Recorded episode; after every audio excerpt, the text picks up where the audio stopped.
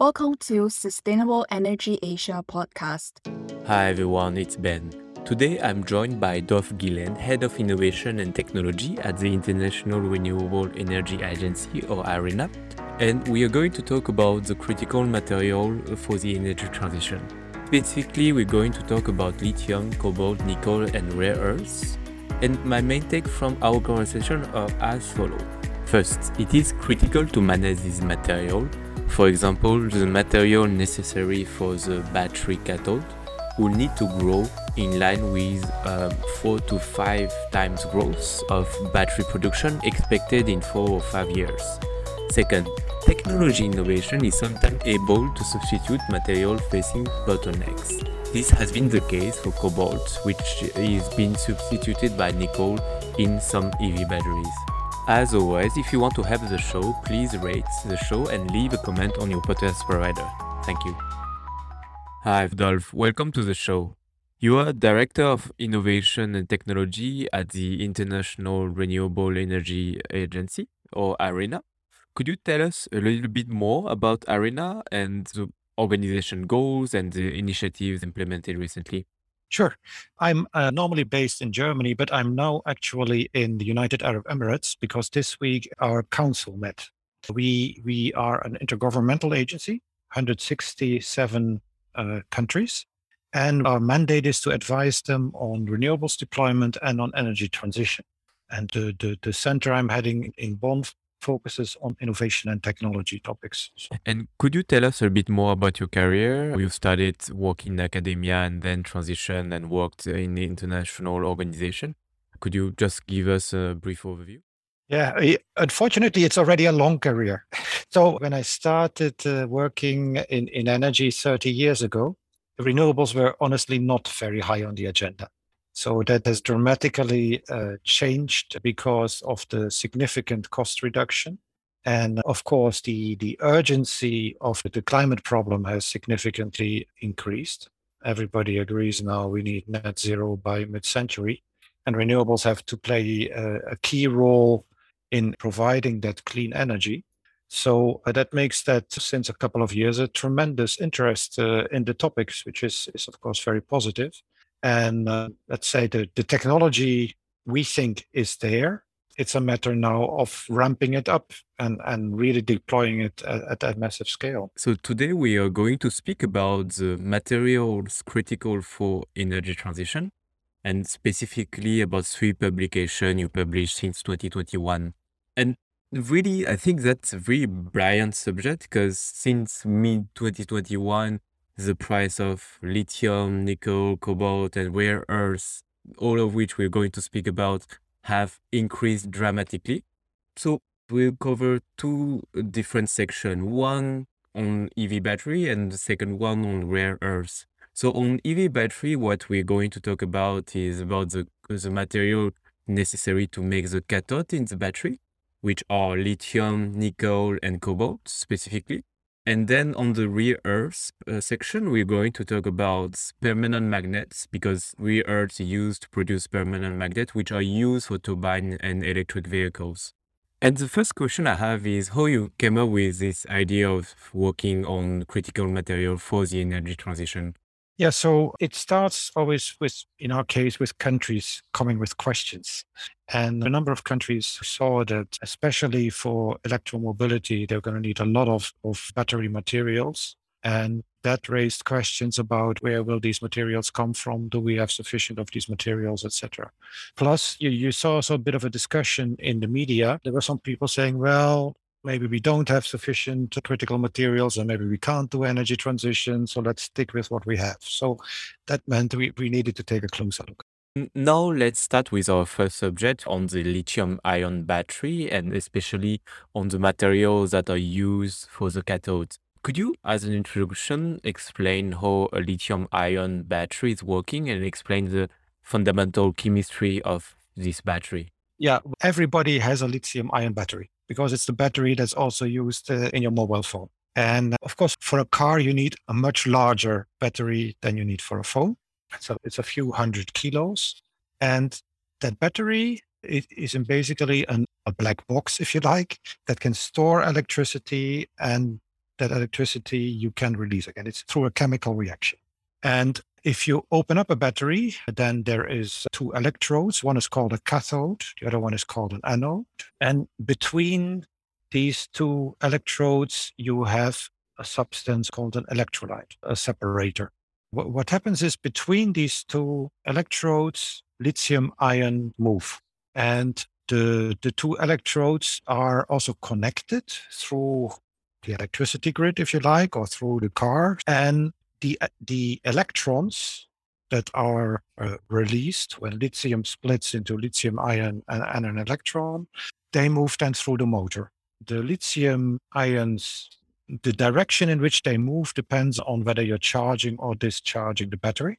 The anode of today's batteries is uh, usually graphite, and the cathode, there are different materials mixes. So we are going to talk about this mix of materials that constitutes the cathode just a bit after. But the reason you've done the study was because many countries have seen that the demand for battery, and especially from EV and green mobility, was going to increase uh, a lot in the coming years.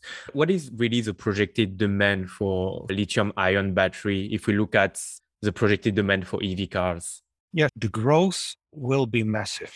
And in fact, today's production capacity is already massive. It's, it's in the order of 500 gigawatt hour.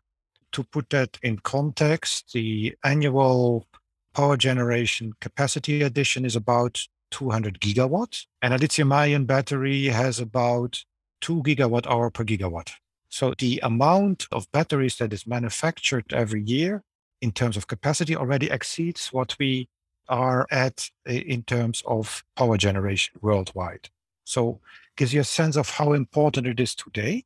And that is projected to quadruple or quintuple in the next uh, four or five years. So massive rollout, and that's just the start. Hmm. Because that and we need to continue growing because today's share of EVs in car sales it is at, at around 10%. And of course, we need to get to 100% of the market. So that means we need a, a, a, tenfold increase at least. And that means that also the material supply for battery manufacturing needs to increase tenfold. Yeah, that's interesting. And we understand why there will be a lot of pressure to make sure that we deliver enough material to meet this demand. We're going to start first by talking about EV battery and especially about the materials that will be used to produce the battery cathode, which account for about 50% of the cost of EV battery. And we're going to start with lithium. So, uh, could you spend some time just to define what is lithium, how first it is produced, and second, how it is processed to become part of the battery? Yes, the, the lithium content in a battery pack is not that high. It's in the order of a few percent. But lithium is the critical element to make the battery work. It's the lightest metal, and that is what creates the ions that move uh, in that battery. And the traditional production technology is from brine, so underground salt water that has a high content of salts, including lithium. And you find these salts especially in Chile, Bolivia, and, and Argentina lakes. And then the other main resource of lithium is as rock ore. It's called the spodumene. And that is at the moment, especially mined in Australia. And so the processing for the brine is very different than from the rock ore. So the brine, basically, you need to extract the salt and then purify the salt. In the case of the ore, you first need to crush the ore, take out the spodumene, and, and then process that. The type of lithium you need depends a little bit on the type of battery you have. There is uh, lithium hydroxide and there is lithium carbonate. So the brine naturally gives you lithium carbonate. So you need the, the lithium carbonate if you have what's called lithium iron phosphate batteries. You need lithium hydroxide if you have these nickel, manganese, cobalt type of, of batteries. And besides the demand, we talk about you've been also spending some time to study the supply of lithium. How do you see today the current supply of lithium growing? Well, we need a, a four to five fold increase to 2030. So, mm-hmm. of course, that is a, a very significant growth. You see that both the brine production and the ore mining is increasing. So, lithium uh, resource is enough, but the upscaling of the processing and ensuring that you get the quality of the carbonate or the hydroxide that you need for battery production, that is the main challenge. And because that ramp up needs to happen so fast, that's that explains why you see that price increase right now. So it, it does not reflect uh, the, the the natural scarcity, but it reflects the market scarcity at the moment. Do you have any policy advice in terms of how to ramp up this supply? So there needs to be a lot of investment into making more high quality lithium available. That's right. And the question is a bit is that a task for the governments or is that a task for the private sector? Well, what you see is that that uh, uh, a lot of the battery makers and car manufacturers have woken up to this issue, and they're now getting much more involved upstream uh, in the supply of these materials. Mm-hmm. And the miners say, look, we, we can do it, but we need a guaranteed offtake because developing these mining projects may take uh, five, ten years. And, and uh, we don't want to be in a situation where we invest billions just to discover that the market has again crashed, as has happened with lithium before. Yeah, so that's really interesting because you can see companies such as Tesla, who in the US uh, are going directly to the mine in California and taking up all the processing value chain from the mine directly towards making the battery. And uh, lithium seems especially critical. I mean, there, there's some talk about sodium batteries where, where you would substitute lithium, but they're much further down the road. So, all battery types we're talking of at the moment, let's say for the next 10 years, contain lithium. So, and while that is not the case for nickel or cobalt. That's a good transition towards the two other elements I wanted to talk about, which are cobalt and nickel. Essentially, how we can view it is in the cathode, cobalt and nickel and manganese are acting as the bookshelf, and the lithium or lithium ion are the book. So you have different kind of bookshelves. So cobalt is more stable, a bit more expensive than nickel. Could, could you explain a little bit about cobalt, the landscape of where it is produced, and what is the content in a typical lithium ion battery? Yes, uh, only a few years ago, a typical battery cathode would have been a third nickel, uh, a third manganese, and a third cobalt. And then there was uh, a lot of concerns emerged about the cobalt content in these batteries because the bulk of the cobalt resource and the bulk of the mining takes place in the DRC.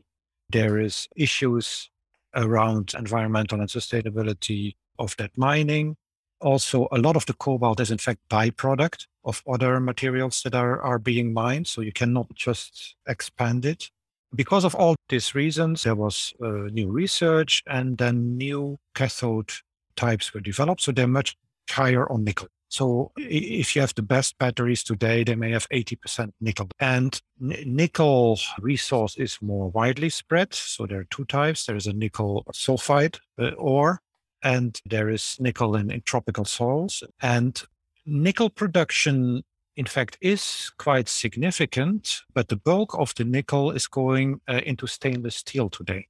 And that nickel quality is not exactly the same what you need for the batteries. So, especially these sulfide ores at the moment are uh, of interest for the batteries, but you cannot so easily ramp up that supply. And for example, that's also why you saw the hiccup with the Ukraine crisis now, because Norilsk Nickel, which is a nickel sulfide producer, was affected by that. And so there is work going on now to see how to transform this nickel from laterite soils also into battery grade. There are some issues around the mining, again, environmental uh, impacts, but there is a massive ramp up of that mining going on at the moment in Indonesia. So expectation is in fact that we will have more nickel than we need in the coming years, provided that this, these environmental issues are dealt with. And another interesting development is probably soon you're going to see the start of deep sea mining of nodules, which also contain significant amounts of nickel. So expectation is that provided the environmental and sustainability issues are, are dealt with appropriately, that this shouldn't be a big issue in the coming years. So you're seeing that there are innovation in the battery space where the cathode used to rely a lot on uh, cobalt and now is transitioning to relying way more on nickel.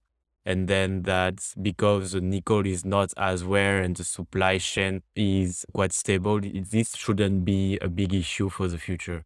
So, so indeed, that, that is one thing. And, and the other thing you've seen in the market in response to the high cobalt and nickel prices is the emergence of a different type of cathode material. It's called uh, the, the, lithium iron phosphate battery, which then completely eliminates the use of, of nickel and cobalt, but the performance of that battery is, is somewhat less. So hmm. the, the drive range is a bit less, the weight is a bit higher. So for that reason, that battery is especially suited, let's say, for city cars where, where drive range is, is not such a big issue. But still, lithium iron phosphate has grown from a niche to half of the world car battery market in only three years. So it's a very remarkable shift that took place. That's very interesting. And I think we cover a lot of ground on EV battery. So now let's talk about rare earths. Could you define what is rare earths? What are permanent magnets and their industrial application? And why is it so important for the energy transition? So rare earth elements is a very confusing name because they're not rare. They're not cars in that sense. And it's a group of elements with uh, particular chemical properties that makes that they're very difficult to separate. So that's why you don't find them separately in nature, and that's why they were discovered relatively late. So that's why they were called rare elements. And out of this group of 17, there are four which are used in permanent magnets. And the, the most important ones are neodymium and dysprosium. So permanent magnets are very strong magnets that keep their magnetization. With these properties, you can use them in electric motors and in generators of electricity. The main application is then again in electric vehicles and in wind turbines. Because these two market segments are expected to grow very strongly, we need more of these specific rare earth elements. So out of the, the rare earths you mine, maybe there is 20% useful rare earths that you can use for this specific permanent magnet application. Because of that, because of this changing market, you see that the prices of the rare earths have changed significantly. So these which have these specific properties for permanent magnets, the price has increased significantly. It, it's not so much the mining that is an issue. There's plenty of these materials around. It's the processing that is the issue. So it, it's quite uh, uh, elaborate processing, requires also special knowledge. And China has really built a dominant position in that over the last 30 years or so.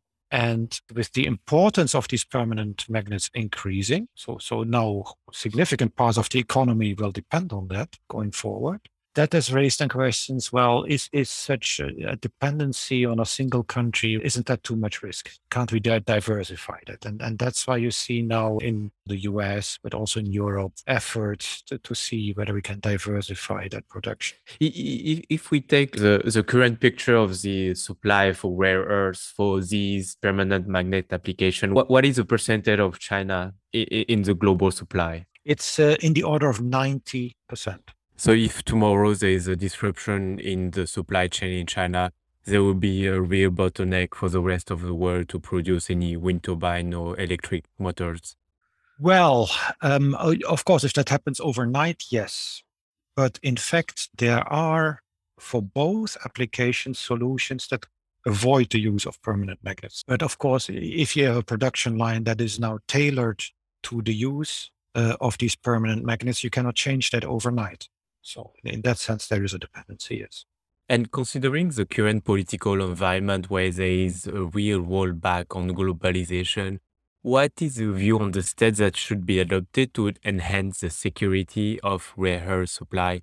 So I think it's a number of steps. Of course, it's important to maintain a good dialogue between suppliers and, and consumers of these uh, products. And I think also from discussions in China, my impression is they also see the, the benefits of diversifying supply. So, so innovation is part of the solution to also develop products that avoid the use of these permanent magnets. And you see that a number of car makers are doing that. And I said you can buy wind turbines without uh, permanent magnets. And then try to develop a supply chain that is also geographically uh, diversified. So the initial efforts were very much focused on, oh, we need to mine rare earth elements outside China. Mm-hmm. But of course, then if you have to ship uh, all of that ore to China to be processed, you haven't really changed your supply security. So you need to think about the mining, you need to think about the processing, the separation of these elements, and you need to think about production of these permanent magnets. And you see that thinking now being put uh, into practice. Fascinating. And as you said, you've been working for 30 years around renewables, around technologies for energy transition. If we need to single out one innovation or one technology that you think is really critical to achieve energy transition, which one would it be? Well, we, we cover all six forms of renewable energy and we love them all and we need them all. yeah. But the one that really jumps out is solar PV in a sense that the potential is orders of magnitude larger than global energy uh, use. The costs have come down very significantly. It's a technology that can be widely deployed also in developing countries. Uh, and in the tropics, you don't have that much wind, for example, but you have a lot of solar. So that is one that deserves a lot of attention. We're also looking at critical materials and related to solar PV. For example, uh, there's a lot of silver, around 10 or 15% of all global silver produced is going into PV. So there is a need also to focus on that and see how we uh, can increase the efficiency of use. That done in combination with batteries, in combination with electrification of end use, will take us a long way in the transition. I would have picked battery because I feel right now the biggest story for the energy transition is really the uh, capability for us to be able to store energy. But this is really related to the fact that there's a lot of uh, renewable intermittent energy, such as solar, that's coming towards the grid. That was fantastic. Thank you so much, Dolf, for your time. Thank you very much, Ben. It was a pleasure.